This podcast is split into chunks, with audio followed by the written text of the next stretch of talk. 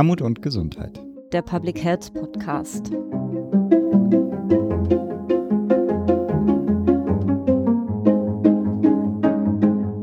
Ja, die treuen Hörerinnen und Hörer des Podcasts wundern sich jetzt vielleicht, dass sie meine Stimme hören und nicht die von Maren. Das liegt einfach daran, dass ich eine ganz kleine Einführung zu dem Podcast geben möchte. Wir hatten uns relativ kurzfristig entschlossen, eine Diskussion, die ursprünglich für den Kongress Armut und Gesundheit geplant war, doch auch gleich mit aufzuzeichnen. Weil es so kurzfristig war, haben wir uns dann entschieden, dann einfach eine Telefonkonferenz mit aufzuzeichnen. Die Idee war gut, aber, und deswegen melde ich mich hier an dieser Stelle, Sie ist leider etwas von der Qualität her gescheitert. Wir haben uns dann trotzdem entschieden, das jetzt als Podcast zu veröffentlichen, einfach weil das Thema so wichtig und die Diskussion so spannend war. An dieser Stelle aber deswegen mein kleiner Hinweis. Bitte verzeiht uns die Qualität der Aufzeichnung. Beim nächsten Mal wird es äh, bestimmt weniger Neben- und Störgeräusche geben und dann auch wieder angenehmer zu hören sein. Jetzt aber ohne weitere Vorrede gleich weiter zu Maren.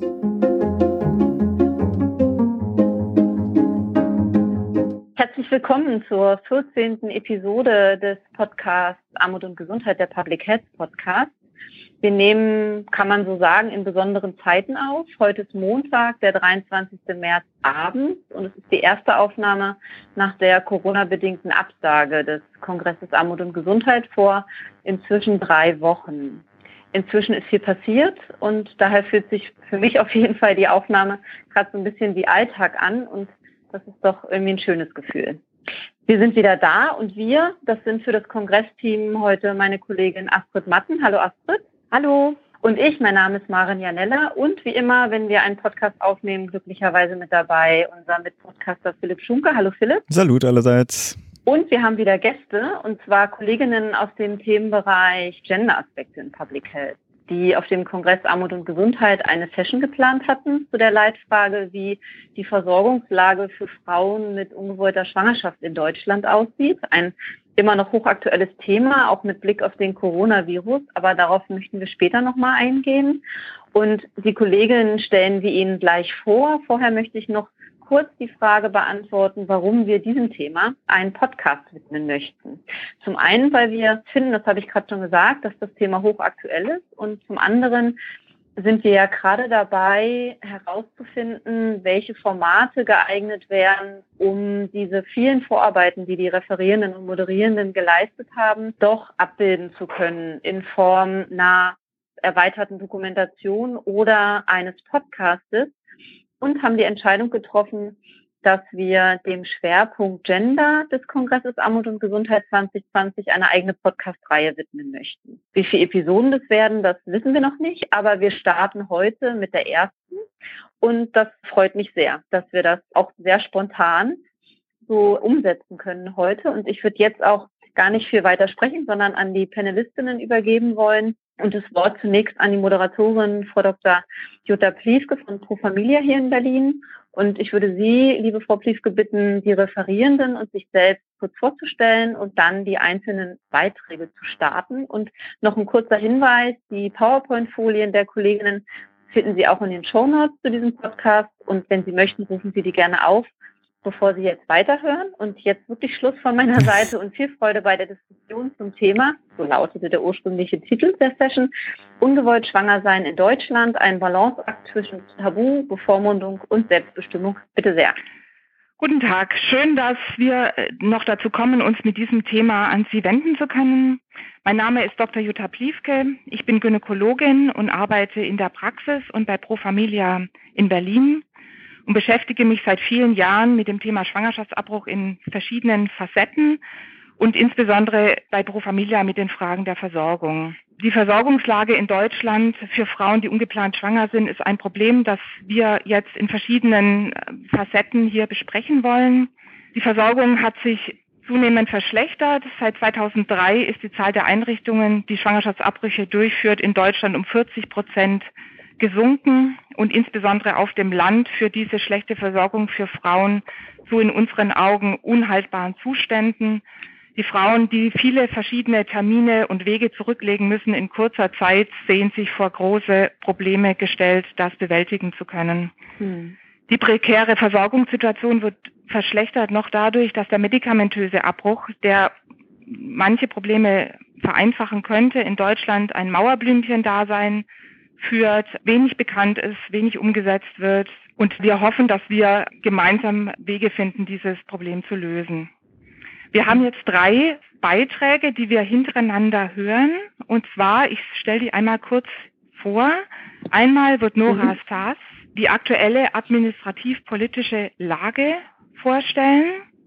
Im Anschluss wird ihre Schwester Ildiko Saas eine Apothekerin uns was erklären zu historischen und pharmakologischen Aspekten des alten, in Anführungszeichen, Hexenkrauts Mifegyne. Und als drittes wird Dr. Alicia Bayer von den Doctors for Choice Germany eine Studie vorstellen, die sich mit dem Blick von Medizinerinnen auf den Schwangerschaftsabbruch beschäftigt hat. Wir fangen an mit Nora Zass. Nora, du bist niedergelassene Frauenärztin in Kassel und hast ungewollt eine gewisse Bekanntschaft erlangt, weil du dich gemeinsam mit deiner Praxiskollegin Natascha Niklaus neben Christina Hähnel auf einmal in der Öffentlichkeit gefunden hattest, weil du von fanatischen Abtreibungsgegnern im Sommer 2017 angezeigt mhm. wurdest, dich mhm. entschlossen hast, die Anzeige nicht zurückzuziehen, sondern dich auf diese Auseinandersetzung einzulassen. Mhm. Es kam dann im Juni 2018 zu einem Prozess und dann zur Einstellung des Verfahrens im Juni 2019. Das kommt nicht zufällig bei dir. Du bist seit vielen Jahren engagiert im Bereich der Frauengesundheit, bist Mitglied im AKF, im Arbeitskreis Frauengesundheit und bist vor und nach der Anzeige im Kampf gegen Abtreibungsgegnerinnen und für die Rechte der Frauen engagiert. Darf ich gerade fragen, AKF, das ist eine, ein Zusammenschluss von Ärztinnen und Ar Frauengesundheit. Wo dann Ärzte und Apotheker zusammen sind oder auch normalsterbliche, in Anführungsstrichen, Aktivistinnen? Nee, alles Frauen, die im Frauengesundheitsbereich aktiv sind. Okay. Genau, liebe Nora, dann würde ich das Wort an dich geben. Wir freuen uns auf deinen Beitrag. Danke, Jutta. Ich sage was zur aktuell administrativpolitischen Lage jetzt im Folgenden. Wenn eine Frau in der Schweiz ungewollt schwanger und entschieden ist, dann braucht sie nur einen einzigen Termin, um einen Schwangerschaftsabbruch durchführen zu lassen. Termin in einer ärztlichen Praxis oder im Spital aus, wo Schwangerschaftsabbrüche durchgeführt werden, wird durch die behandelnde Ärztin über Risiken und die Durchführung des Eingriffs beraten, darüber aufgeklärt, ob medikamentös oder operativ, schreibt ein Gesuch um einen Schwangerschaftsabbruch und bekommt Informationen zu den gesetzlichen Bestimmungen dann kann der Schwangerschaftsabbruch unmittelbar erfolgen, beziehungsweise er wird beim medikamentösen Vorgehen mit Teil 1 begonnen. Die Kosten dafür werden von den Krankenkassen übernommen. Wenn eine Frau in Österreich ungewollt schwanger und entschieden ist, dann braucht sie nur einen einzigen Termin, um einen Schwangerschaftsabbruch durchführen zu lassen. Es verläuft ähnlich wie in der Schweiz, nur muss sie die Kosten dafür selber tragen. Wenn eine Frau in Deutschland ungewollt schwanger und entschieden ist, dann braucht sie mehrere Termine, um einen Schwangerschaftsabbruch durchführen zu lassen. Es ist wesentlich komplizierter im Ablauf von der Informationsbeschaffung bis zur Durchführung des Eingriffs und bedeutet für sie mehrere Wege und gesetzliche Vorgaben dabei zu erfüllen. Neben einer ärztlichen Voruntersuchung und Gespräch wo sie das Glück haben muss, auf eine Ärztin zu stoßen, die sie in ihrem Anliegen unterstützt. Mit Blutabnahme und einer Ultraschalluntersuchung muss sie durch eine der staatlich anerkannten Beratungsstellen die gesetzlich vorgeschriebene Schwangerschaftskonfliktberatung wahrnehmen und von dort den Beratungsschein erhalten haben. Zwischen der Ausstellung dieses Beratungsscheins und dem Eingriff müssen mindestens drei Tage liegen. Die Kosten hat die Frau selbst zu tragen, es sei denn, sie hat ein niedriges Einkommen, dann kann sie einen Antrag auf Kostenübernahme bei einer gesetzlichen Krankenkasse stellen. Hat sie nun alle Papiere zusammen, kann sie einen Termin zum Schwangerschaftsabbruch vereinbaren. Durch diese Beratungsregelung verlieren die Frauen in der Regel fast eine Woche Zeit. Das heißt, sind eine Woche weiter in ihrer Schwangerschaft. Wir wissen alle, dass mit zunehmender Dauer der Schwangerschaft Abbrüche etwas schwieriger und mühsamer werden. Dies ist tendenziell gesundheitsgefährdend. Wie problematisch dieses komplexe Regulativ ist, wissen wir schon lange. Vor allem mhm. für Frauen, die in Gegenden wohnen, wo in puncto Schwangerschaftsabbruch eine Unterversorgung besteht ja. und sie längere Wege zurücklegen müssen, um eine Beratungsstelle aufzusuchen und dann vor allem, um eine Praxis oder Klinik zu finden, wo der Eingriff vorgenommen werden kann. Hier sind vor allen Dingen Frauen in prekären Lebenssituationen benachteiligt, weil sie Schwierigkeiten dabei haben, Fahrkosten aufzubringen, kein Auto haben oder beispielsweise als Alleinerziehende ein Problem mit der Kinderversorgung haben. Ganz aktuell zeigt sich aber auch in der gegenwärtigen Corona-Pandemie, wie wenig praktikabel diese gesetzliche Regelung ist, dass nämlich der Zugang für ungewollt Schwangere zum Abbruch akut gefährdet bzw. unmöglich werden könnte. In diesem Bereich arbeitende und engagierte Ärztinnen wie Dr. Christiane von Rauch und Dr. Alicia Bayer schlagen nun gemeinsam mit verschiedenen Organisationen wie der Pro Familia des Arbeitskreis Frauengesundheit, Doctors for Choice Germany und Pro Choice Deutschland Alarm, weil abzusehen ist, dass in den nächsten Wochen zu den bereits bestehenden Engpässen in Praxen und Kliniken noch die vorübergehenden Praxisschließungen wegen Quarantäne dazukommen werden. Hm. Es besteht außerdem die Gefahr, dass ungewollt schwangere Frauen bei dem gerade beschriebenen mehreren Wegen, die sie zurückzulegen haben, bei Ausgangssperren erhebliche Schwierigkeiten bekommen könnten und Schwangerschaftsabbrüche womöglich nicht als ein Notfalleingriff, der sie nämlich sind, bewertet werden.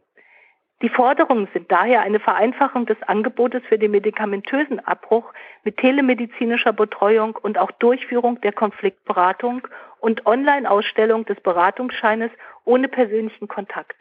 So illusorisch sich solche Forderungen noch vor einem halben Jahr angehört hätten, in Notstandssituationen wie der gegenwärtigen sind sie sehr realistisch und notwendig, um nämlich zu verhindern, dass Suizidraten und illegale Wege des Schwangerschaftsabbruchs ansteigen.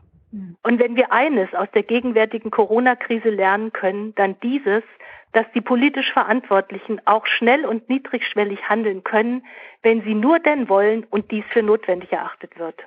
Deutschland hat im europäischen Vergleich immer noch eines der restriktivsten Gesetze zum Schwangerschaftsabbruch überhaupt.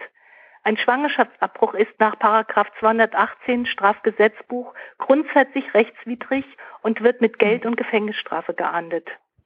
Auf Grundlage der sogenannten Beratungsregelung bleibt er unter bestimmten Bedingungen jedoch straffrei. Paragraph 219a und b des Strafgesetzbuch mhm. reglementieren die Informationsfreiheit zum Schwangerschaftsabbruch bei Strafe. Im Schwangerschaftskonfliktgesetz als ein Bundesgesetz von 1992 sind alle Details rund um den Schwangerschaftsabbruch ebenfalls zum Teil mit Bußgeldvorschriften geregelt.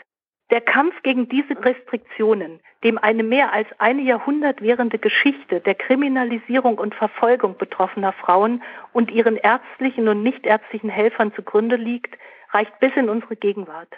Gerade aus dem politischen Scheitern der im Jahr 2017 nach 219a Massenanzeigen durch fanatische Abtreibungsgegner gegen Ärztinnen, die Schwangerschaftsabbrüche durchführen und dies auf ihrer Webseite kenntlich machten, entstandenen bundesweiten Protestbewegung kann die Lehre gezogen werden, dass mit dieser trutzburgartig erscheinenden Gesetzgebung, die impulsartig vor allem die politischen Rechten unseres Landes zur instinktiven Verteidigung derselben motiviert, dass in kleinen Schritten keine wirkliche Liberalisierung der geltenden Gesetzgebung zu erreichen ist. Mhm.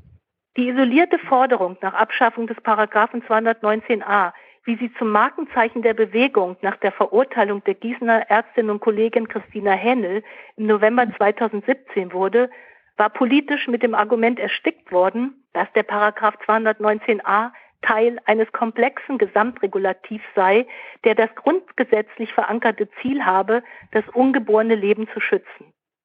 Alle Widersprüche innerhalb dieser Argumentation und Gesetzgebung, die von den Protagonistinnen der Bewegung immer wieder aufgedeckt wurden, wie etwa die Tatsache, dass eine Schwangere, die ermordet würde, ja kein Doppelmord bedeute, oder dass der Beweis nicht erbracht sei, dass die Information zum Schwangerschaftsabbruch schon die Rate desselben erhöhe, konnten zwar nicht widerlegt werden, führten aber auch nicht zur Abschaffung des Paragraphen 219a. Es waren letztendlich vor allem die bis heute laufenden Prozesse gegen Christina Hähnel und andere Ärztinnen, die für breite Empörung in der Bevölkerung sorgten. Freier Zugang zu guter Information, ein Recht auf Selbstbestimmung und ein Ende der Kriminalisierung von Ärztinnen waren die zentralen Forderungen. Leider konnte die Abschaffung des Paragraph 219a politisch nicht erreicht werden. Die SPD spielte dabei eine kümmerliche Rolle. Mhm.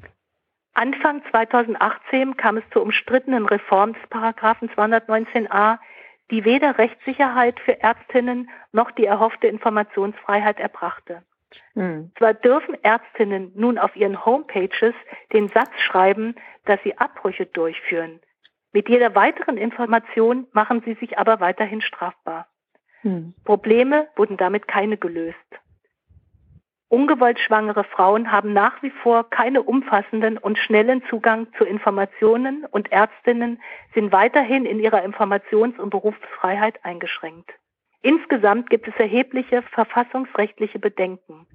Demnächst wird sich Karlsruhe wohl damit befassen müssen, die nach der Reform nach 219a verurteilte Berliner Frauenärztin Bettina Gaber, wohlgemerkt nach der Reform verurteilte Ärztin, hat im mhm. Dezember Klage vor dem Bundesverfassungsgericht eingelegt.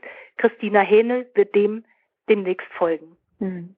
Damit in Deutschland endlich auch das Ziel eines liberalen Umgangs mit Schwangerschaftsabbrüchen erreicht wird, wie in vielen anderen Staaten auch, sollte endlich das von der WHO weltweit eingeforderte Recht auf reproduktive und sexuelle Selbstbestimmung auch hierzulande umgesetzt und die flächendeckende medizinische Versorgung von ungewollt schwangeren Frauen gewährleistet werden. Dies umzusetzen ist nicht möglich, solange Schwangerschaftsabbrüche im Strafgesetzbuch stehen, also grundsätzlich als strafrechtliche Delikte gewertet werden. Mhm. Die damit verbundene Stigmatisierung und Herabwürdigung schwangerer Frauen vereinbart sich nicht mit einer modernen demokratischen Gesellschaft und einer Gleichberechtigung der Geschlechter. Die ersatzlose Streichung der Strafrechtsparagraphen 218 und 219 aus dem Strafgesetzbuch sind deshalb eine unerlässliche Voraussetzung, um das Ziel zu erreichen, dass Schwangerschaftsabbrüche nicht als ein Verbrechen, sondern endlich als das gesehen werden, was es ist, nämlich eine gesundheitliche Angelegenheit von Frauen, egal ob wohlhabend oder in Armut lebend. Und für dieses hat der Staat Sorge zu tragen. Maren, darf ich irgendwann auch mal so einen Applaus-Jingle einspielen? Immer jederzeit. Ja, jetzt wäre so ein Moment. Ja, ne? wirklich. Ja. Genau, ich war ja bis jetzt ganz guter Laune, aber sie haben mich wieder auf den Boden der Tatsachen zurückgeführt. Das ist ja nach wie vor eine Katastrophe in Deutschland. Ja. Also liebe Nora, vielen Dank für den engagierten und sehr eindrucksvollen äh, Vortrag. Ähm, Absolut. Herr Spahn war ja sehr stolz auf die Idee, eine Liste anzulegen mit Ärztinnen, die Schwangerschaftsabbrüche durchführen. Denkst du, das ist ein hilfreicher Vorschlag? Nein, es gab ja gegen die Liste im Vorfeld schon erhebliche Bedenken. Also angesichts des Klimas, der Einschüchterung durch die AbtreibungsgegnerInnen bundesweit, mutete das ja so ein bisschen, als es angedacht wurde, wie eine schwarze Liste an. Und es hat sich auch herausgestellt, dass die Beteiligung von Kollegen und Kolleginnen, die Schwangerschaftsabbrüche durchführen, recht zögerlich kommt. Ich finde, Listen zu erstellen grundsätzlich in Ordnung. Das gibt es auch in vielen anderen Ländern. Also es muss dann einen guten Zugang dazu geben. Der ist ein bisschen kompliziert. Wir haben die Liste bei der Bundeszentrale für gesundheitliche Aufklärung und bei der Bundesärztekammer. Das ist für mhm. Frauen nicht so leicht zu wissen, dass es die gibt. Die Aufklärung darüber mhm. läuft nicht gut. Aber mein Hauptargument dagegen ist eigentlich, dass diese Listen überhaupt nichts damit zu tun haben, dass wir als einzelne Ärztinnen, die Schwangerschaftsabbrüche durchführen, bitte schön darüber darüber auf unseren Websites berichten wollen, wie in anderen Ländern auch. Und ob es da nun in jeder Stadt noch eine Liste gibt oder bundesweit, das interessiert mich gar nicht. Ich finde, wir haben ein Recht darauf, darüber zu informieren und mhm. dieses Reglement, wir dürfen das schreiben auf der Website, die anderen Informationen darf es nur auf der Seite geben und dann da wieder und dann gibt es noch die Liste. Das ist so typisch deutsch bürokratisch und ist absurd. Also das eine hat mit dem anderen nichts zu tun und die ganze Reform ist ja davon gekennzeichnet, dass es so ein paar Zuckerstückchen gibt denn irgendwo muss es ja eine Regulation gegeben haben, wenn wir nicht auf den Websites berichten dürfen über Schwangerschaftsabbrüche, muss ja irgendwo die Information herkommen. Dann haben sie sich das ausgedacht. Aber das löst nicht das Problem, dass wir eigentlich diese Information selber geben müssen von denjenigen, die auch die Schwangerschaftsabbrüche durchführen. Ja. Viele Ärztinnen und Ärzte, gerade im ländlichen Raum, können ja auch keine Abbrüche durchführen oder das ist sehr schwierig, weil sie damit rechnen müssen, dass sich fanatische Abtreibungsgegner direkt vor die Praxen stellen. Das passiert mhm. ja durchaus auch. Hast du damit auch Erfahrung? Hoffentlich nicht. Wir haben vor unserer Praxis direkt zum Glück damit nichts zu tun gehabt.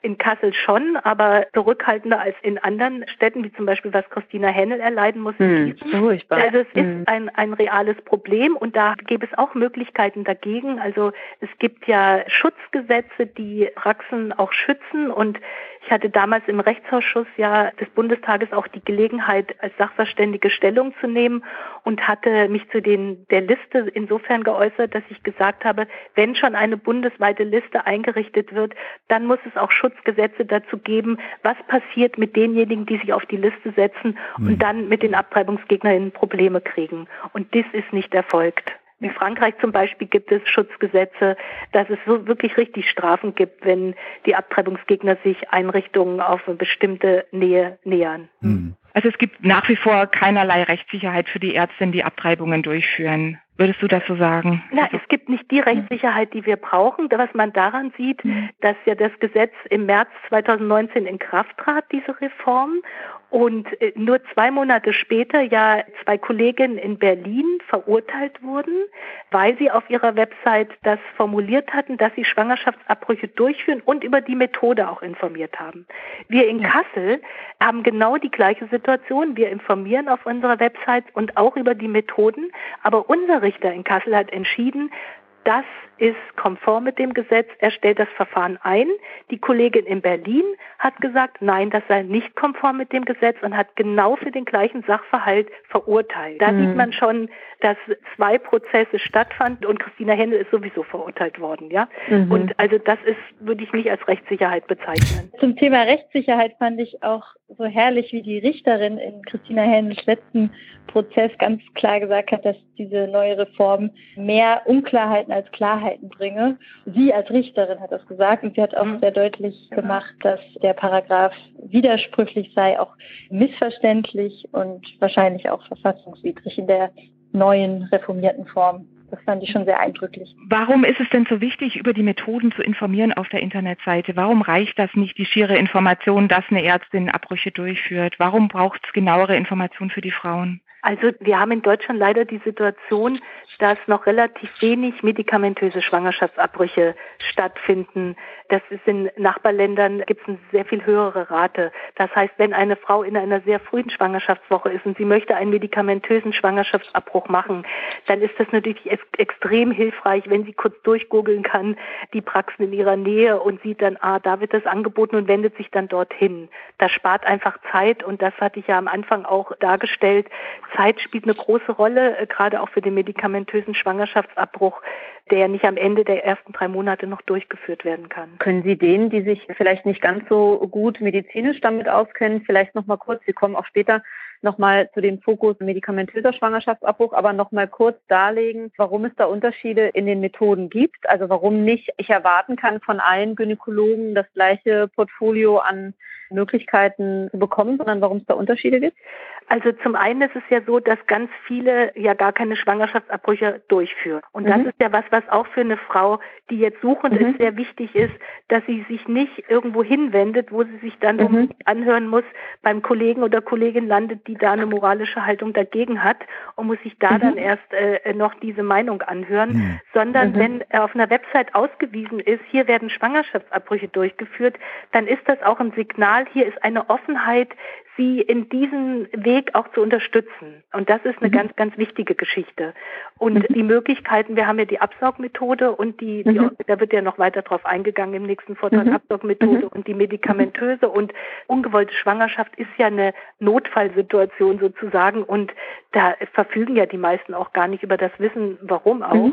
Und das muss mhm. dann auch schnell und kompetent gegeben werden können. Und dafür sind mhm. ärztliche Websites da. Das sind ja mhm. hervorragende Informationen zum Teil auch. Und wir Ärztinnen wissen ja auch, dass Informationen zu geben wirklich zu unseren Pflichten dazu gehört. Es gibt ja immer wieder mhm. Prozesse, wo Ärzte nicht genug informiert haben. Jetzt nicht nur bei dem Thema, sondern generell. Also das steckt ja tief in uns drin, dass Informationen, also Kompetenz den Patientinnen zu geben, eine ein, ein ganz wichtige Basis unserer Arbeit ist. Warum das mhm. da nicht möglich sein soll, das ist ja ein bisschen merkwürdig.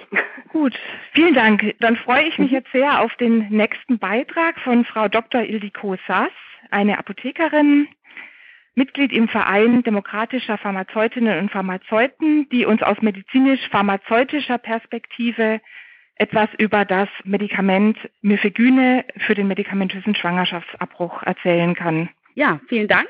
Hallo. Am Anfang meines Vortrags soll eine Ermutigung stehen. Sie lautet, fördert den medikamentösen Schwangerschaftsabbruch. Zunächst einmal ein paar Worte zur Geschichte des medikamentösen Abbruchs, die ein Stück weit auch meine eigene ist.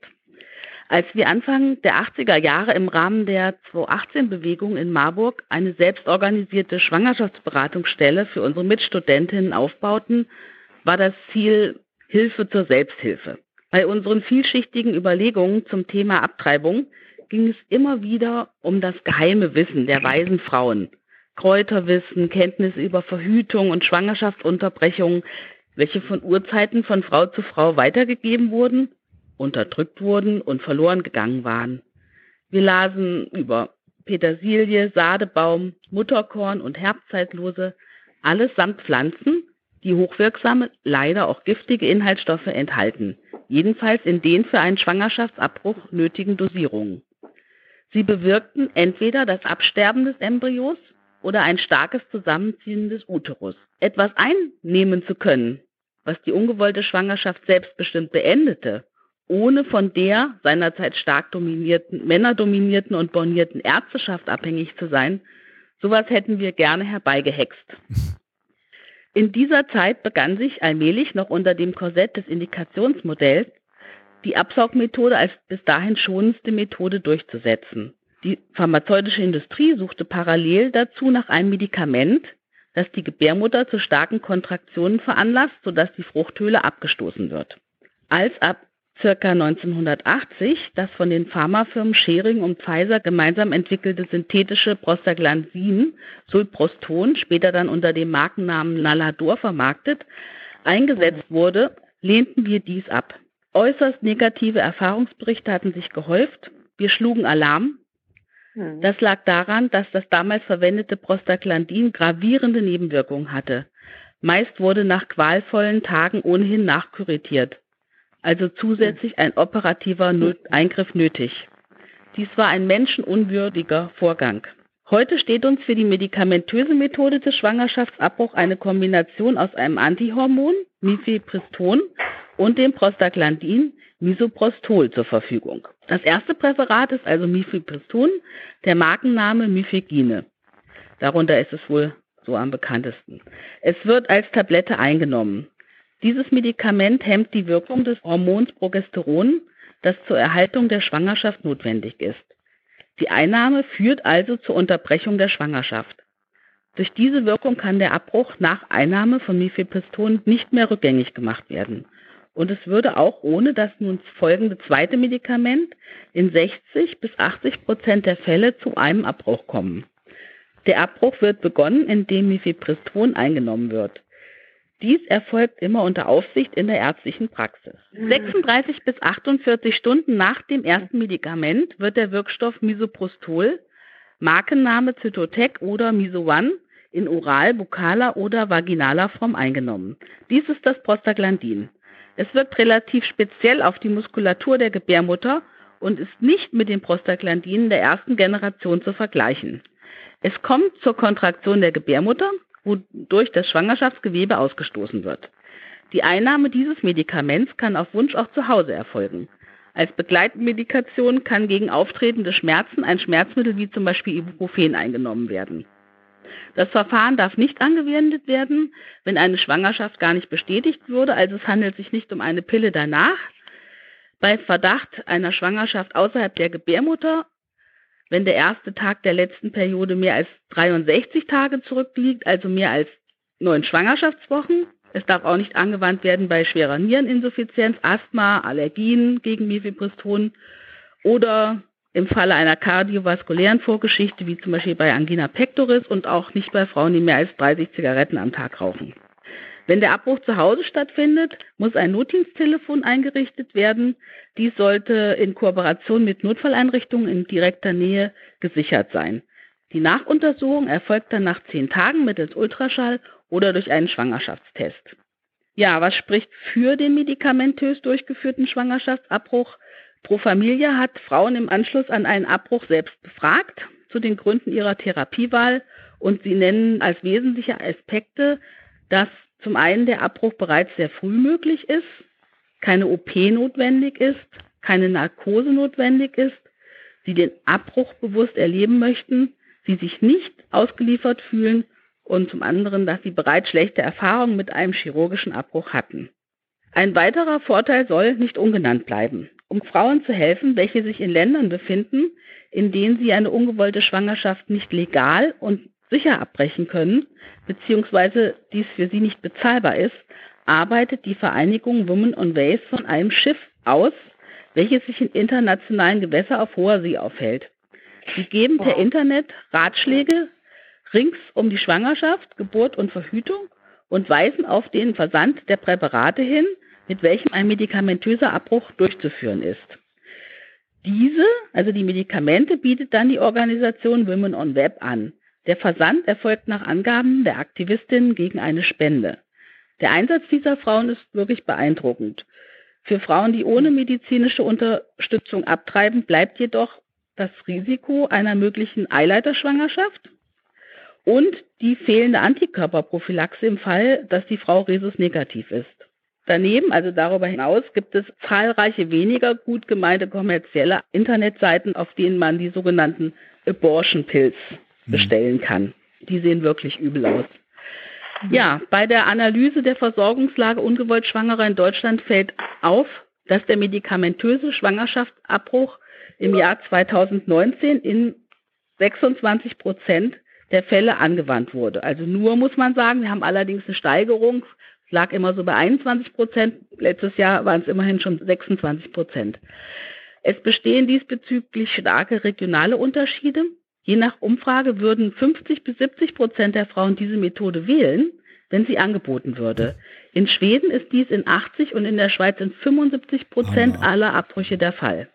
Wir haben in Deutschland eine sehr unterschiedliche Versorgungslage. Zu wenige Gynäkologinnen führen Abbrüche bzw. medikamentöse Abbrüche durch. Dies könnte sich im Rahmen der Corona-Krise noch verschlechtern. Man mhm. könnte überlegen, ob man nicht auch Ärztinnen anderer Fachrichtungen, vor allem mehr Allgemeinmedizinerinnen, einbindet. Dies könnte zur Vermehrung von Anlaufstellen für kürzere Wege und kürzere Wartezeiten führen. Alles Aspekte, die für Frauen in Armut besonders wichtig sind.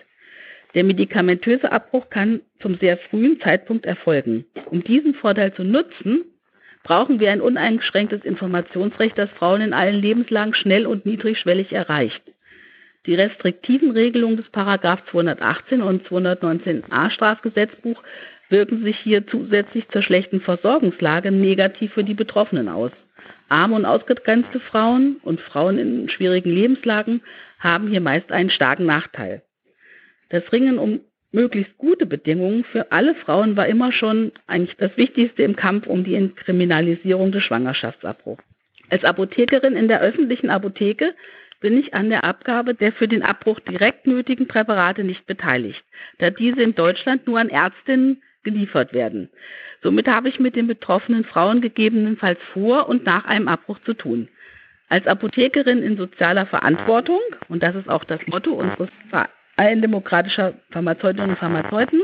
Als Apothekerin in sozialer Verantwortung möchte ich Sie bitten, den medikamentösen Schwangerschaftsabbruch zu fördern und sich um die Verbreitung von Informationen zu bemühen, damit ungewollt schwangere Frauen insbesondere auch in schwierigen Lebenslagen schnell und selbstbestimmt handeln können, ohne ihre Gesundheit unnötig zu gefährden. Danke fürs Zuhören. Wunderbar.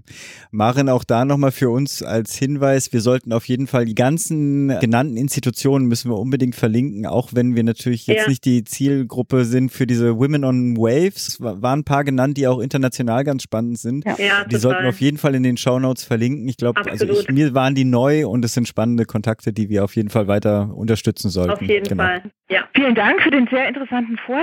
Gerne. Gibt es eine Erklärung, warum medikamentöse Abbrüche so vergleichsweise selten durchgeführt werden in Deutschland im Vergleich zu anderen Ländern? Mhm. Sie da eine Idee dazu? Ja, ich habe anfangs gedacht, dass es vielleicht mit der Geschichte, mit diesem Erinnerungsvermögen an diese medikamentösen Erstversuche in den 80er Jahren liegt.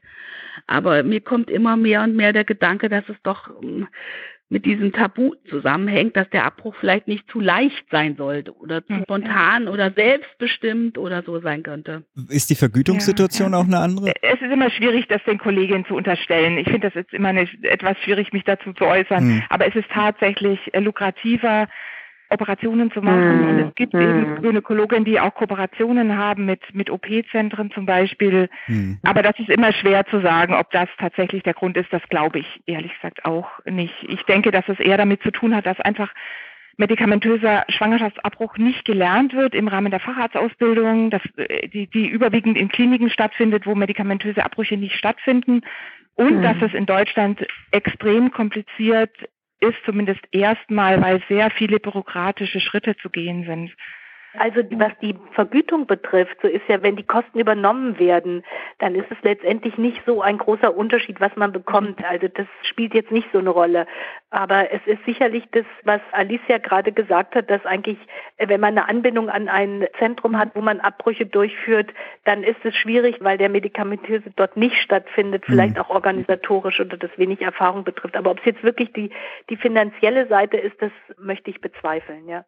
Weil auch bei der Privatbezahlung ist gar kein so großer finanzieller Unterschied, was die Frauen zahlen, weil man hat ja so eine Standby-Bereitschaft nach dem Eingriff, auch beim medikamentösen Schwangerschaftsabbruch, sodass äh, die Vergütung gar nicht so sich großartig unterscheidet vom operativen. Also ich hätte auch die Idee, dass es insgesamt vielleicht in Deutschland so eine gewisse Rückschrittlichkeit zu dem Thema gibt, hm. weil ich hier die Zahlen von 2019 vorliegen habe, wo wir immer noch 14,1 Prozent Curitagen haben. Mhm. Was ja nun eine Abbruchmethode ist, die nun wirklich nicht die schonendste für Frauen ist. Und das geht ja, also regional, ja. zum Beispiel in Nordrhein-Westfalen, bis zu 22 Prozent hoch. Wow. Curitagen durchgeführt ja. werden. Das ist eigentlich ein Albtraum. Ich könnte mir auch vorstellen, dass wenn der Home Use in Deutschland verbreiteter wäre, dass das dann mehr machen würden, weil viele trauen sich das einfach nicht zu, die Frauen nach der Zytotec-Gabe vier Stunden bei sich noch mit zu überwachen oder haben vielleicht auch die Räumlichkeiten dafür nicht. Mhm. Und genau, und ich weiß nicht, ob du das meintest, Nora, aber was ich auch gehört habe, ist eben, dass viele verunsichert sind durch diese Zulassungsempfehlung bei Mifegyne, dass man auch die Komplikationen behandeln können muss. Also wenn mal zu einer ja, ja. so starken Blutung käme, dass man da mhm. auch nachoperieren müsste, dass man das dann auch in der eigenen Praxis eigentlich gewährleisten müsste. Das ist die Vorgabe, aber so streng muss man das sicher nicht sehen, aber das verunsichert, glaube ich, viele. Ich mhm. denke auch, da, da würde ich dir recht geben, da gibt es Rechtsunsicherheit, aber auch einfach mangelnde Erfahrung und mangelnde mhm. Aufklärung, mangelnde Weiterbildung, ne? Genau. Genau, vielleicht nochmal für die Hörerinnen. Warum kann das Medikament nicht auf Rezept in der Apotheke geholt werden? Warum habe ich hier die Situation, dass ich das in der Praxis nehmen muss? Ja, das liegt ja an der Gesetzgebung, dass ja die Beratung erfolgen muss und dann praktisch die ja in der Praxis vorgelegt werden muss. Und dann kann die Verabreichung des Medikaments erfolgen. Genau, aber warum kann ich nicht wie für alle anderen Medikamente auch ein Rezept bekommen nach dem Gespräch, mir das in der Apotheke selber holen? Warum ist das so nicht möglich? Gibt es da pharmakologischen Grund dazu? Das wäre möglich, dass man es ja an Dritte weiterreicht oder verkauft. Ach so, okay. Ah, ja. Das soll damit ja, wahrscheinlich ja. ausgeschlossen werden. Deswegen wird es ja auch unter Aufsicht genommen. Mhm, mhm. Das hat eher politische Gründe als jetzt medizinisch-pharmakologische. Ich würde das unterstellen. Und es ist ja ganz spannend. Die Doctors for Choice UK haben jetzt gerade im Rahmen der Corona-Krise gefordert, dass auch dieser erste Arztbesuch nicht mehr nötig ist. Also dass man auch Methylgyne nicht mehr unter Arztaufsicht einnehmen muss. Es ist spannend zu beobachten, ob das dort genehmigt wird. Das wäre auch ja. sicherlich mhm. sinnvoll jetzt für Deutschland. Gut. Vielen Dank. Mhm. Dann würde ich zum dritten Input, das wir hier heute haben, weitergehen. Und zwar wird Frau Dr. Alicia Bayer die Ergebnisse eines Forschungsprojektes vorstellen, das sie selbst durchgeführt hat. Sie hat die Einstellung von Medizinerinnen zum Schwangerschaftsabbruch untersucht. Frau Bayer ist politisch schon lange mit dem Thema Schwangerschaftsabbruch beschäftigt. Sie hat als Medizinstudentin die Medical Students for Choice Berlin mitgegründet und hat sich sehr erfolgreich für die Verbesserung der Ausbildung von Medizinstudentinnen in Deutschland zum Thema Schwangerschaftsabbruch eingesetzt. Außerdem hat sie letztes Jahr den Verein Doctors for Choice Germany mit aufgebaut. Liebe Alicia, wir freuen uns. Ja, danke, Jutta. Meine Affiliation hier mit diesem Kongressbeitrag ist ja Doctors for Choice Germany, deren Vorsitzende ich zurzeit bin. Aber es ist mir wichtig zu sagen, dass die Studie, die ich jetzt vorstellen möchte, nicht unter diesem Dach ablief, sondern das ist ein davon unabhängiges Forschungsprojekt, das schon vor der Gründung von Doctors for Choice entstanden ist. Aber Alles ich bin klar. eben politisch aktiv in dem Pro-Choice-Bereich, was mir aus Transparenzgründen auch wichtig zu sagen ist. Mhm. Ja, ein paar Worte zu dem Forschungsprojekt. Das ist eine qualitative Studie, die wir MEGÜSA getauft haben. Das steht für Medizinstudierende und GynäkologInnen zum Schwangerschaftsabbruch und die wir in einem interdisziplinären dreiköpfigen Team durchgeführt haben, unter dem Dach für medizinische Soziologie der Charité. Inhaltlich und auch finanziell wurden wir durch das Gunda Werner Institut für Feminismus und Geschlechterdemokratie gefördert. Mit welcher Motivation ist das Projekt entstanden? Seit 2017, seit dem ersten Gerichtsprozess gegen die Ärztin Christina Hennel, ist das Thema Schwangerschaftsabbruch nun erstmals seit den 90ern zurück in die gesellschaftliche Debatte gelangt. Im Rahmen dieser Debatte ist auch deutlich geworden, dass Zahl der Einrichtungen, Jutta hat es vorhin schon gesagt, die Abbrüche durchführen, seit 2003 um 40 Prozent zurückgegangen ist, was bedeutsame Folgen für die Versorgungssituation in Deutschland hat. Vor dem Hintergrund der öffentlichen Debatte und der abnehmenden Bereitschaft von Ärztinnen, Abbrüche durchzuführen, haben uns deren Einstellungen zum Schwangerschaftsabbruch interessiert. Denn sie sind am Ende diejenigen, von denen abhängt, wie gut das Versorgungsangebot ist und ihre Ansichten haben direkten Einfluss auf das ärztliche Handeln, gerade bei so einem kontroversen medizinischen Eingriff wie dem Schwangerschaftsabbruch. Spannenderweise gibt es auch seit der Wiedervereinigung keine aktuelle Forschung mehr zu diesem Thema. Unsere Forschungsfragen waren, wie sind die Einstellungen von Medizinstudierenden und Gynäkologinnen zum Schwangerschaftsabbruch? Wodurch sind diese beeinflusst?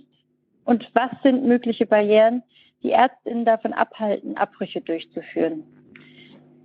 Ein paar kurze Worte zur Methodik. Wir haben in Absprache mit ExpertInnen einen semi-strukturierten Leitfaden entwickelt, in dem wir unter anderem die Perspektive auf den Abbruch allgemein erfragt haben, aber auch auf die ungewollt Schwangere, auf den Embryo, die Gesetzeslage, auf die eigene ärztliche Rolle hinsichtlich der Durchführung von Abbrüchen und auf die medizinische Ausbildung. Wir haben dann vier Probeinterviews durchgeführt und anschließend den Leitfaden nochmal adjustiert. Die InterviewteilnehmerInnen haben wir durch theoretisches und Random Sampling rekrutiert und die Auswertung erfolgte dann mit qualitativer Inhaltsanalyse deduktiv-induktiv mit Hilfe des Programms MaxQDR. Und wir haben auch ein Ethikvotum von der Charité dafür erhalten. Jetzt zu den Ergebnissen. Wir haben insgesamt 18 Interviews durchgeführt zwischen April und Juni 2018. Davon 14 Interviews mit Medizinstudierenden und leider nur vier Interviews mit Gynäkologinnen. Wir hätten sehr gerne mehr Ärztinnen gehabt, haben auch sehr viele angeschrieben per E-Mail, aber der Rücklauf war leider sehr gering, was vielleicht auch ein Ausdruck des Tabus ist. Hm. Die Interviews waren durchschnittlich 49 Minuten lang, also sehr viel Material. Ich werde mhm. nicht alle Aspekte, die Aufgaben besprechen können, sondern ich habe eine Vorauswahl an Themen mhm. getroffen. Was sich durch fast alle Interviews zog, war ein Gefühl der Unsicherheit mit der Thematik. Entweder gaben die Befragten das selbst so an, dass sie sich unsicher fühlen, wir bemerken es aber auch daran, dass das Wissen, insbesondere bei den Studierenden, vor allem durch Medien, also beispielsweise Dokumentarfilme oder Zeitungsartikel, zustande kam. Oder auch durch eigene Internetrecherche aus einem persönlichen Interesse, vor allem bei Medizinstudentinnen, mhm. die sich informieren wollten für den Fall, dass sie selbst ungewollt schwanger würden. Das Wissen mhm. kam hingegen nicht durch die Universitäten zustande. Unsicherheitsgefühl bestand sowohl gegenüber medizinischen Sachverhalten, deutlich auch gegenüber der rechtlichen Situation, die häufig als verwirrend wahrgenommen wurde. Wie es folgendes Zitat einer Gynäkologin zeigt, die selbst keine Abbrüche durchführt, aber dazu berät. Zitat Anfang. Also ich weiß, ich habe das schon 50 Mal durchgelesen, aber ich kann das auch tatsächlich nicht rekapitulieren. Zitat Ende. Das sagte sie zur Gesetzeslage. Es bestand aber auch eine Unsicherheit in Bezug auf die eigene Haltung, die sich in vielen Interviews in ambivalenten Aussagen offenbarte. Oft fand auch eine Meinungsbildung erst im Gespräch mhm. selbst statt, weil vorher noch nie über das Thema nachgedacht worden war.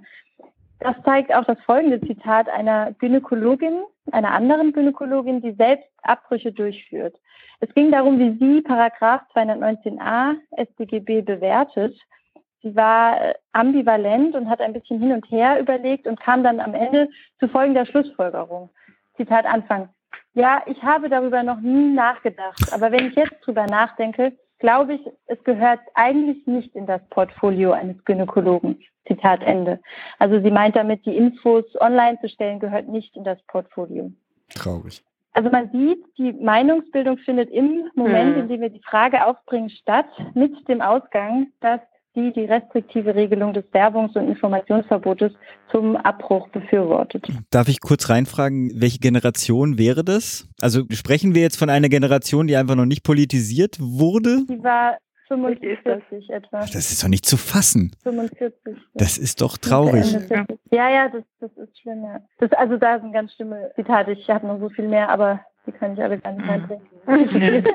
naja, okay. Ambivalenz zeigte sich häufig auch bezüglich der eigenen ärztlichen Rolle. Einerseits wurde der Anspruch nach einem professionellen Selbstverständnis geäußert, also das von einem wertneutralen Arzt ausgeht. Das stand im Widerspruch mit den eigenen Wertvorstellungen, die man dann eben, Zitat, doch nicht ganz vor der Tür lassen könne wie es eine Gynäkologin im Interview sagte. Mhm. Die Möglichkeit, Abbrüche aus Gewissensgründen zu verweigern, die es ja im Bereich des Schwangerschaftsabbruchs ausnahmsweise in der Medizin gibt, wurde, das hat uns überrascht, von fast allen InterviewteilnehmerInnen sehr befürwortet, während eine Versorgungspflicht auf individueller ärztlicher Seite fast gar nicht gesehen wurde. Die Sicherstellung einer flächendeckenden Versorgung wurde also eher als Aufgabe politischer Entscheidungsträger betrachtet. Neben der Ambivalenz und der Unsicherheit war ein zweites überraschendes Ergebnis, dass der Abbruch von einigen als sehr martialisch wahrgenommen wurde und auch als physisch und psychisch sehr risikoreich für die Betroffenen. In einem Maße, das mit den Erkenntnissen, die wir aus der evidenzbasierten Medizin dazu haben, nicht mehr zusammenzubringen ist. Das gibt zum Beispiel folgendes Zitat eines Medizinstudenten wieder, der auf die Frage, welche Abrufsmethoden er kenne, antwortete, Zitat Anfang, nach der 12. und 13. Woche gibt es meiner Meinung nach auch die Möglichkeit, das Kind lebendig auf die Welt zu bringen, durch Wehen. Und die Mutter ist dann eben nicht in Narkose, sondern bekommt das aktiv mit. Ich weiß nicht genau, wie das funktioniert. Zitat Ende. Der Student spricht von Kind und von Mutter statt von Embryo mhm. oder Fötus und Schwangerer. Und er meint, dass es schon in der 13. Schwangerschaftswoche eine eigenständige Lebensfähigkeit des Föten gibt, was aber erst ungefähr ab der 24. Schwangerschaftswoche der Fall ist. Er gibt aber auch an, dass er eigentlich gar nicht so genau weiß, wie das funktioniert. Es scheint, als könnte in dieses Wissensvakuum die Propaganda von AbtreibungsgegnerInnen besonders leicht hineinwirken, die ja auch gerne mit bestimmten Begriffen arbeiten, unter anderem diesen Kindbegriff im Zusammenhang mit mhm. Abtreibung und gerne auch solche fast schon mordähnlichen Szenarien in Umlauf mhm. bringen. Das Problem an diesen Vorstellungen ist, dass sie zu Haltungen führen und damit indirekt auch die Versorgung gefährden können. Wie es das folgende Zitat einer Medizinstudentin zeigt, die auf die Frage, ob sie selbst Abbrüche durchführen würde, antwortete, Zitat Anfang, also wenn ich das jetzt entscheiden müsste, würde ich es nicht machen, von dem, was ich weiß und so weiter, weil ich halt einfach die Spritze in das Herz von so einem Kind einfach nicht setzen könnte. Zitat Ende. Also auch hier wieder diese Sprache, sie spricht auch von einem Kind und auch wieder diese schlimme Vorstellung mit der Spritze, obwohl wir mhm. explizit in dem gesamten Interview über Abbrüche vor der zwölften Schwangerschaftswoche gesprochen haben, mhm. wo das mhm. Verfahren ein ganz anderes ist. Mhm. Hier auch nochmal das Zitat eines Studenten über die Beratungspflicht, wie sie im Strafgesetz festgeschrieben ist. Zitat Anfang. Und ich glaube schon, dass vielen dann vielleicht auch nochmal andere Gedanken dazu kommen, wenn sie das halt hören. Beispielsweise, dass man dann im schlimmsten Fall nicht nochmal ein Kind bekommen könnte, weil so ein Schwangerschaftsabbruch halt Risiken birgt. Oder halt, dass es nachher in vielen Fällen Depressionen gibt bei Frauen und dass es viele auch bereuen im Nachhinein. Von daher finde ich das schon gut, dass es diese Verpflichtung gibt. Zitat Ende. Das war ein Mann, ne? Das war ein Student, mhm. ja. Okay. Also er befürwortet eine restriktive Regelung mit Beratungspflicht auf Grundlage seiner Annahme mhm. zum Schwangerschaftsabbruch, die allerdings mhm. nicht mit den Evidenzen zusammenzubringen sind. Aus Studien wissen mhm. wir, dass die Gefahr, durch den Abbruch unfruchtbar zu werden, ist extrem gering ist. Auch psychische Langzeitfolgen sind selten und 95 Prozent der Betroffenen bereuen den Abbruch auch drei mhm. Jahre später nicht. Mhm. Ein drittes Ergebnis der Studie war, die Kritik an der Ausbildung zum Schwangerschaftsabbruch und der Wunsch nach mehr Sachlichkeit, der sich durch viele Interviews zog. Dazu folgendes Zitat eines Medizinstudenten. Zitat Anfang. Es ist einfach so unklar für viele. Deswegen fände ich es schon cool, wenn man einfach ein bisschen mehr darüber diskutieren würde, auch an der Uni. Zitat Ende.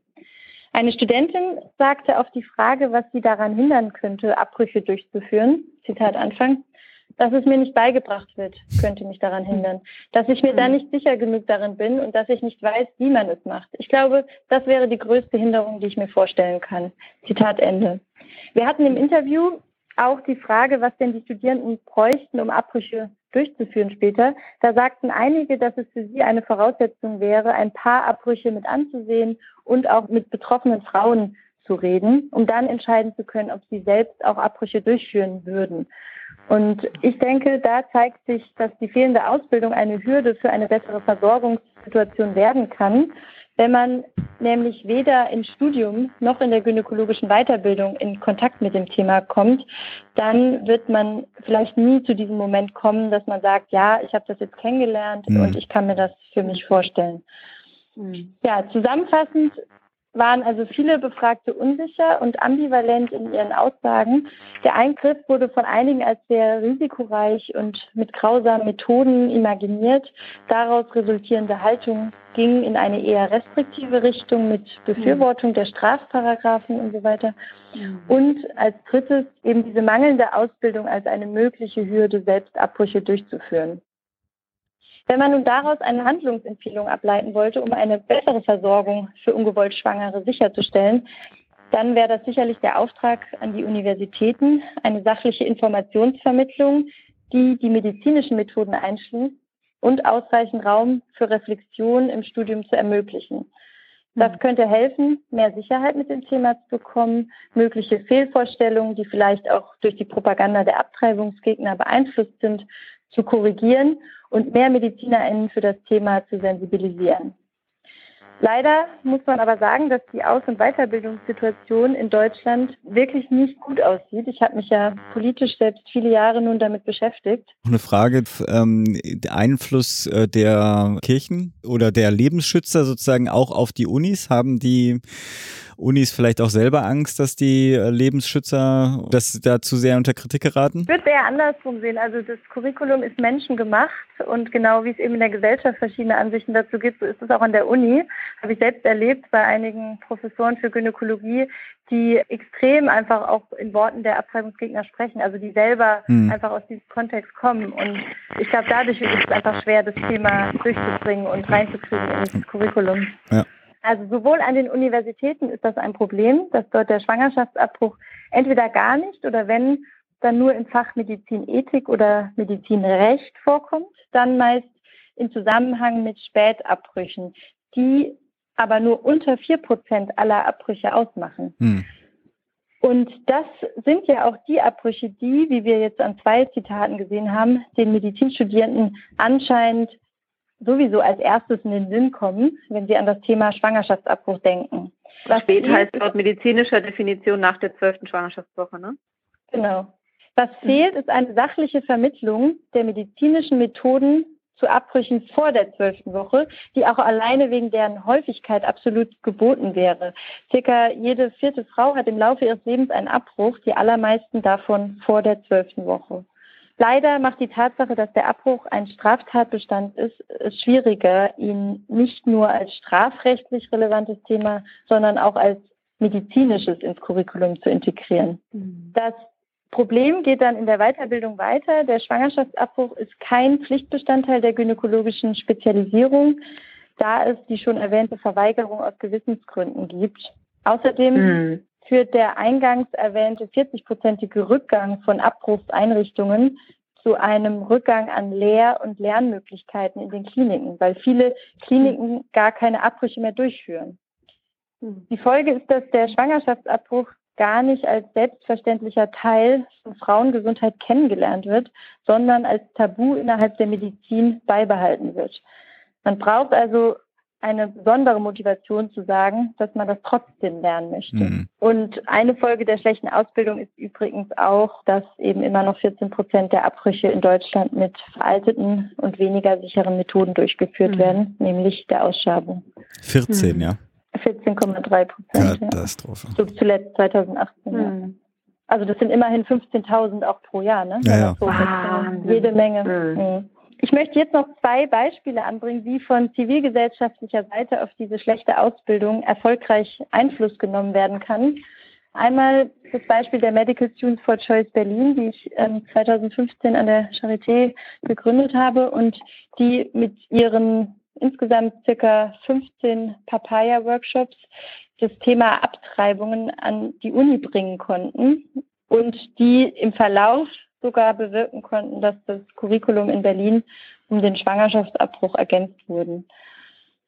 Das zweite Beispiel sind die Doctors for Choice Germany, ein gemeinnütziger Verein, deren Mitglieder versuchen, eigenhändig die Weiterbildungsstrukturen zum Schwangerschaftsabbruch zu verbessern.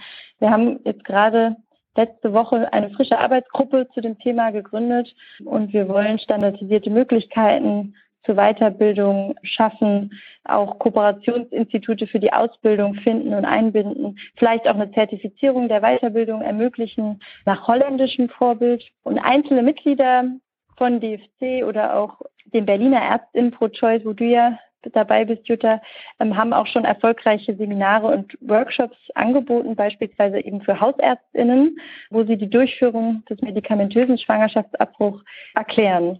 Und diese Ausweitung auf Nicht-GynäkologInnen ist ein denke ich, sehr sinnvolles Konzept. Die WHO nennt es Task Shift.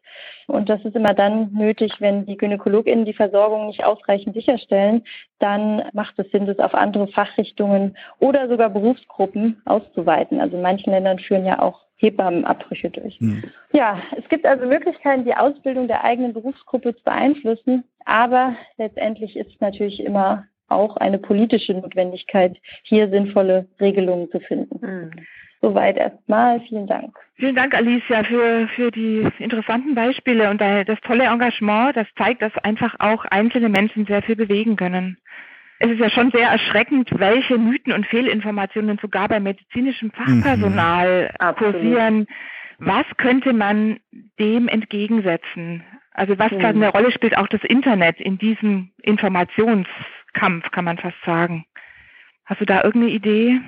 Wie man andere Bilder, andere Vokabeln verbreiten kann, jetzt auch für die, für die ungeplant schwangeren Frauen, die sich informieren wollen und die ja auf das Internet erstmal angewiesen sind als Informationsquelle? Da, da brauchen wir erstmal die gesetzlichen Voraussetzungen. Das wurde ja vorhin schon gesagt. In Deutschland ist es genau andersrum als in Frankreich. Also hier ist ja die sachliche Information verboten, während die Fehlinformation, die sowohl offen brutal durch Seiten wie Babycows ähm, rübergebracht wird, aber auch teilweise echt so auch seriös wirkend, aber sehr manipulativen Seiten dann am Ende, die sind ja erlaubt und solange wir das haben, ist das natürlich schwierig. Aber ich glaube, dass ganz wichtig ist, dass Einzelpersonen und auch Verbände und Vereine versuchen, das Internetangebot eben zu versachlichen und überhaupt die Debatte ist häufig sehr emotional aufgeheizt und dass wir eben versuchen, diese, die Begriffe richtig zu wählen. Auf der anderen Seite könnte man auch sagen, dass es gerade eine, eine Stärke ist der AbtreibungsgegnerInnen, dass sie so auf diese emotionale Seite anspielen und dass uns das ein bisschen fehlt. Also da gibt es auch schon Überlegungen, dass man vielleicht auch mehr mit Bildern spielt, wo auch Kinder zum Beispiel drin vorkommen, einfach auch die Tatsache mit einbezieht, dass ja über 60 Prozent derer, die zum Abbruch kommen, selber schon Kinder haben und dass es häufig ja auch eine Entscheidung für die Kinder ist da bin ich mir nicht ganz sicher, ob das nach vorne oder nach hinten losgeht mhm, am Ende. Mhm. Was auf jeden Fall sinnvoll ist, ist, glaube ich, was jetzt gerade in ganz Deutschland passiert, an allen oder vielen Universitäten, dass eben ganz viele Gruppen wie die Medical Students for Choice oder auch kritischen MedizinerInnen entstehen, die eben das Thema an ihre Uni bringen. Mit Papaya-Workshops, die total genau. effektiv sind, um irgendwie Aufsehen zu erregen. Also das ist ein Konzept aus den USA, wo man eben an der Papaya ähm, als Gebärmuttermodell den chirurgischen Schwangerschaftsabbruch üben kann.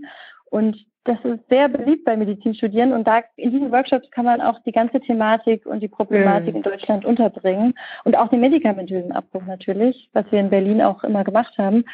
Und man kann damit auch Druck aufbauen. Also in Berlin, das war einfach eine, eine Methode, dadurch, dass es die Medien aufgegriffen haben, das Thema, dass die Uni da auch irgendwie reagieren musste. Und das kann tatsächlich Veränderungen bringen. Also ich glaube, da kann von studentischer Seite ganz viel bewegt werden. Ja, unbedingt. Also es ist ganz wichtig, dass auch die junge Ärztin-Generation da aktiv ist und auch gesehen wird jetzt von, von, den, äh, von den Patientinnen. Ja, das, ist, das war so schön bei unserer Mitgliederversammlung. Wir sind jetzt schon 54 Mitglieder.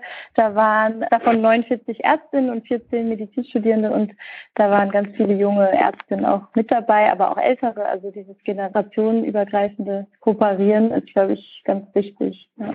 Gerade weil halt die Abbruchssituation ja jetzt in den nächsten Jahren sich verschärfen wird. Also weil einfach im Moment viele ältere Ärztinnen noch die Versorgung sicherstellen und es dann zu einer Verschärfung kommen wird in der mittleren Generation. Und da ist dann die junge Generation, also meine Generation, da habe ich wieder ein bisschen Hoffnung.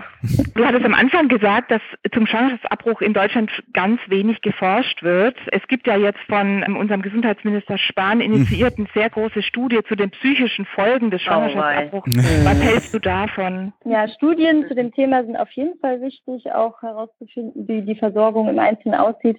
Diese Studie, die er vorgeschlagen hat, die zementiert natürlich Klischees und da gibt es auch genug Studien schon im mhm. internationalen Bereich, die zeigen, dass der Schwangerschaftsabbruch im Allgemeinen psychisch sehr gut vertragen wird und dass die psychische Belastung vor dem Abbruch am höchsten ist, also dass das die ungewollte Schwangerschaft ist, die eben zu vorübergehender Trauer führen kann, aber dass dann der Abbruch oft eine Lösung ist aus dieser Situation und dass ganz viele danach vor allem eben Erleichterung verspüren. Also die Ergebnisse, die haben wir schon auch mehrfach verifiziert, wieder durch Studien.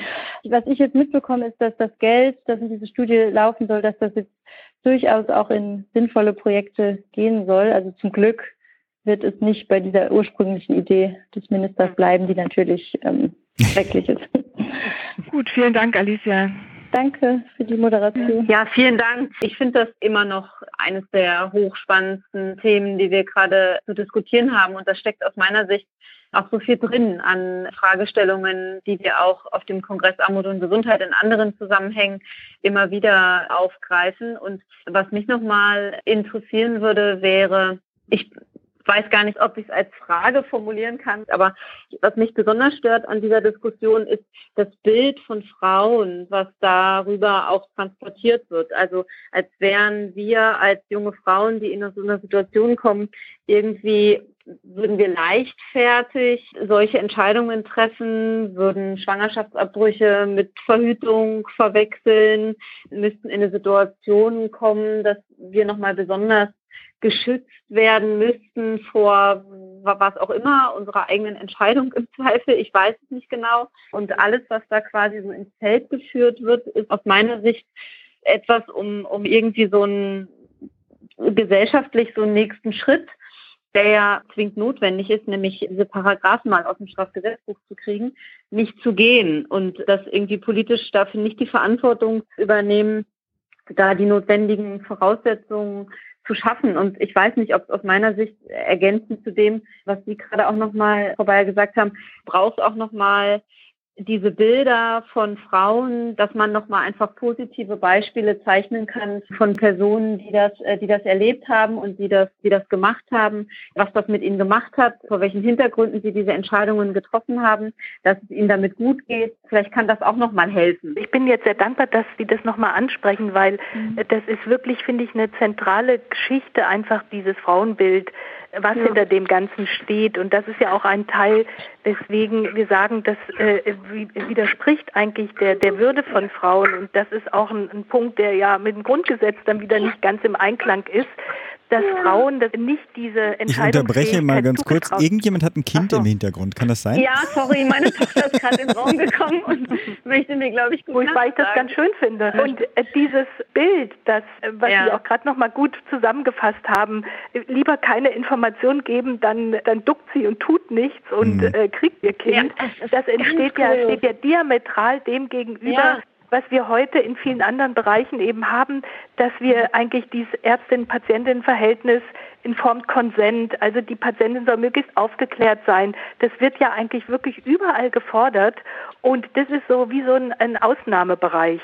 Also das mhm. immer wieder zu entlarven und aufzuzeigen, das ist ja auch was, was in der Debatte der letzten drei Jahre wirklich auch schon gut gelungen ist. Ich erinnere zum Beispiel an das Kabarett von der Kebekus, die hat das, was ja auch sehr beliebt mhm. ist und die Runde gemacht hat, äh, das so aufzuzeigen. Was ich aber nochmal sagen wollte im Zusammenhang mit Armut und Gesundheit, dass wir ja sehr wohl wohl bei dem ganzen Thema eben die soziale Komponente haben, weil mhm. einfach Frauen, zum Beispiel Hartz-IV-Empfängerinnen, sind ja statistisch häufiger ungewollt schwanger und mhm. haben, was ich ja auch bei meinem Vortrag aufgezeigt habe, mehr Schwierigkeiten, diese Anforderungen zu erfüllen, die in Deutschland erfüllt werden müssen und sind dadurch durch die ganze Gesetzgebung auch noch mehr benachteiligt. Mhm.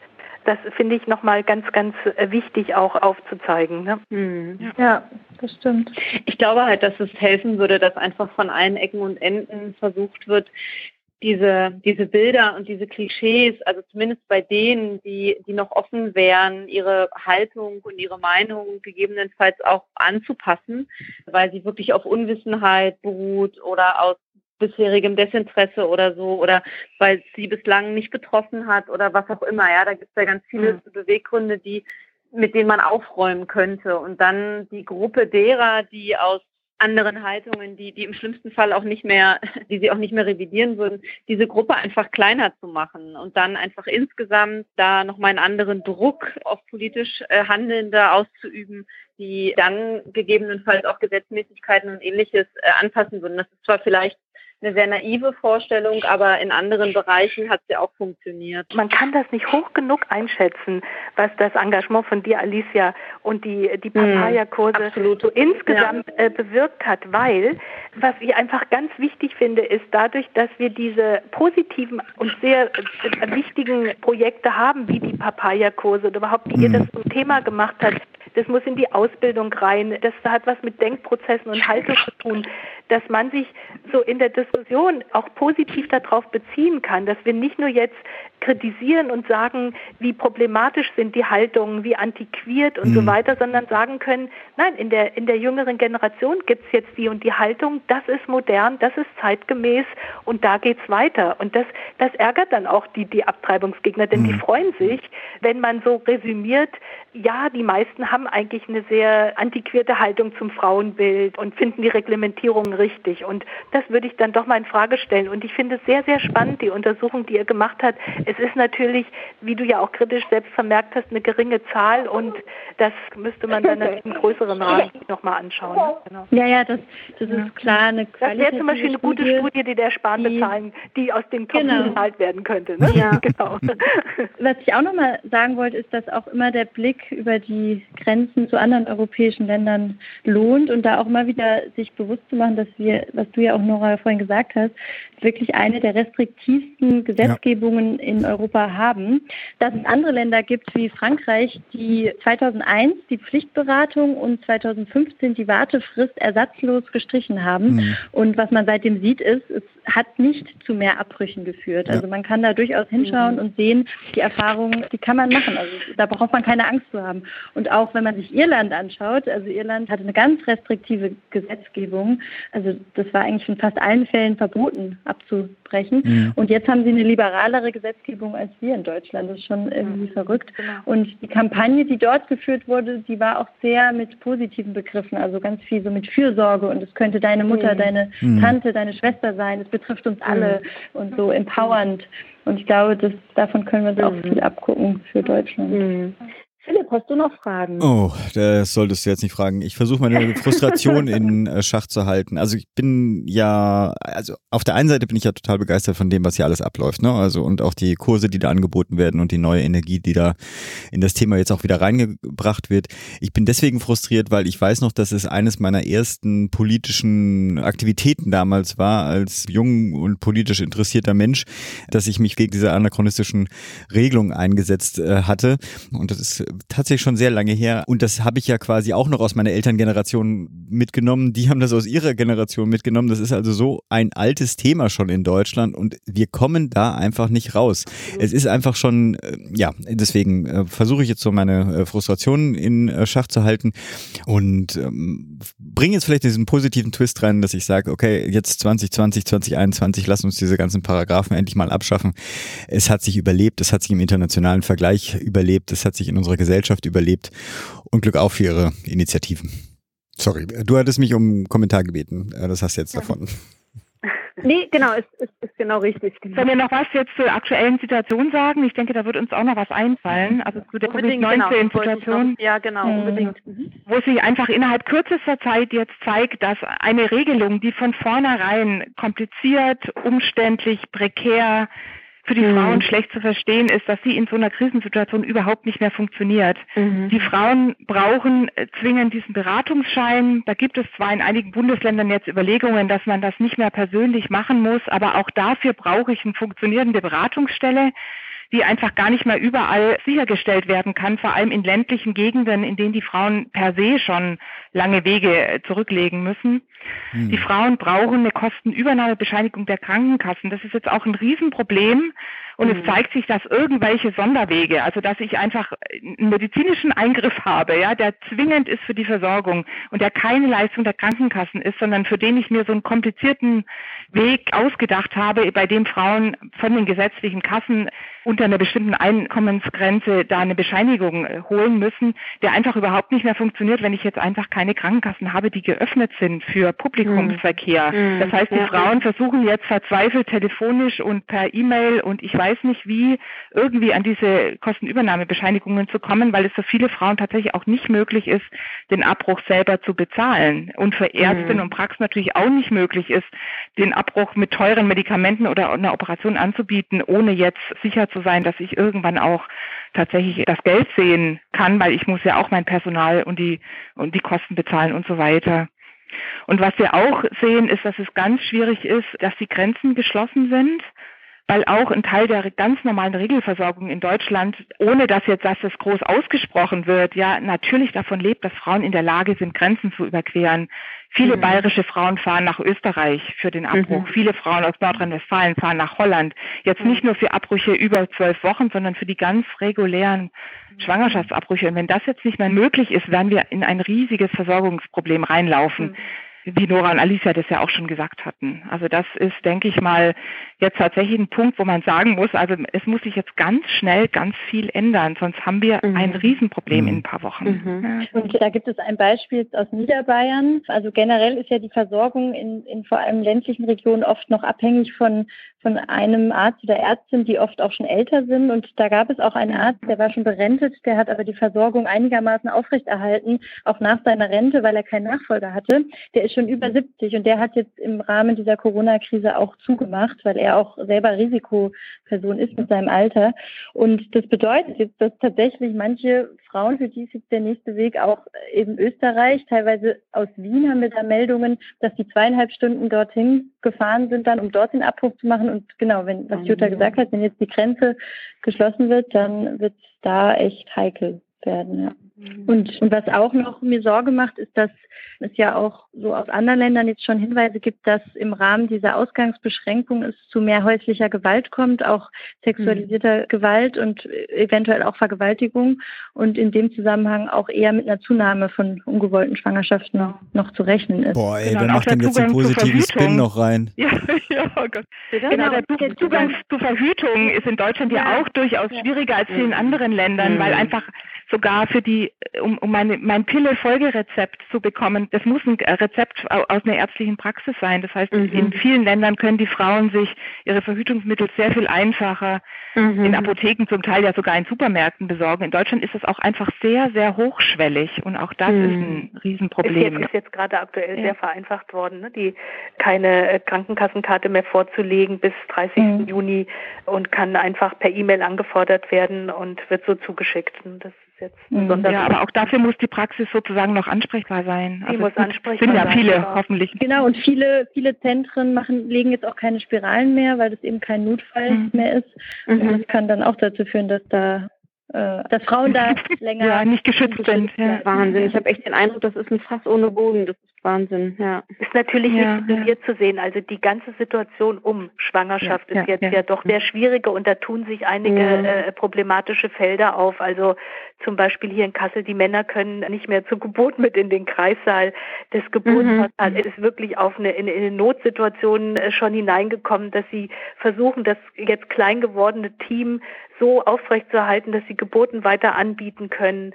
Also das ist mhm. in Zeiten von Corona schwanger zu sein mhm. und auf eine Geburt zuzusteuern, ist, mhm. ist nichts, worum man jetzt irgendeine Frau beneidet. Also Absolut, das ist eine ja. sehr, sehr, mhm. das einzige äh, Glückliche finde ich, dass man weiß, dass das Baby und Kinder jetzt nicht so betroffen sind davon. Und das, das ist das Einzige, weil das wäre, glaube ich, psychisch noch gravierender. Ja.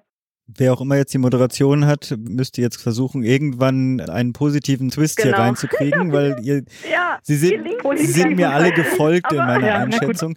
Vielleicht kann man ja tatsächlich sagen, dass die Hoffnung schon besteht, dass natürlich jetzt, es gibt ja einige Sachen, die vereinfacht wurden und die dann einfach mal gelöst werden in so einer Situation. Ja, ich selber bin skeptisch, dass bei so einem Thema unser Gesundheitsminister aktiv werden würde. Trotz alledem kann man ja noch die Hoffnung haben, dass der Druck dann doch so hoch sein wird, dass da gehandelt werden muss. Und da drücke ich mal vor allem den mhm. Frauen, aber ich denke auch uns allen die Daumen. Mhm. Mhm. Also wir haben jetzt gerade eine Pressemitteilung rausgegeben von mehreren Organisationen, Doctors for Choice, Pro Choice, Arbeitskreis Frauengesundheit ähm, und Pro Familia und die wird jetzt auch in den Medien verbreitet und ja, vielleicht kann man dadurch ein bisschen Druck aufbauen. Ja, auf jeden Fall. Sind genau, die Forderung ist tatsächlich, dass die, die, Pflichtberatung und die Wartefrist ausgesetzt werden. Also das mhm. ist, und ich denke auch, das ist eine sinnvolle Forderung, weil alles andere wird tatsächlich irgendwann auch wieder schwierig werden für die Frauen. Also dass es einfach Zugang mhm. gibt ohne Pflichtberatung, ohne Wartefrist und es kann natürlich sein, dass jetzt doch mal viele Ärztinnen und Ärzte verstehen, dass der medikamentöse Abbruch große Vorteile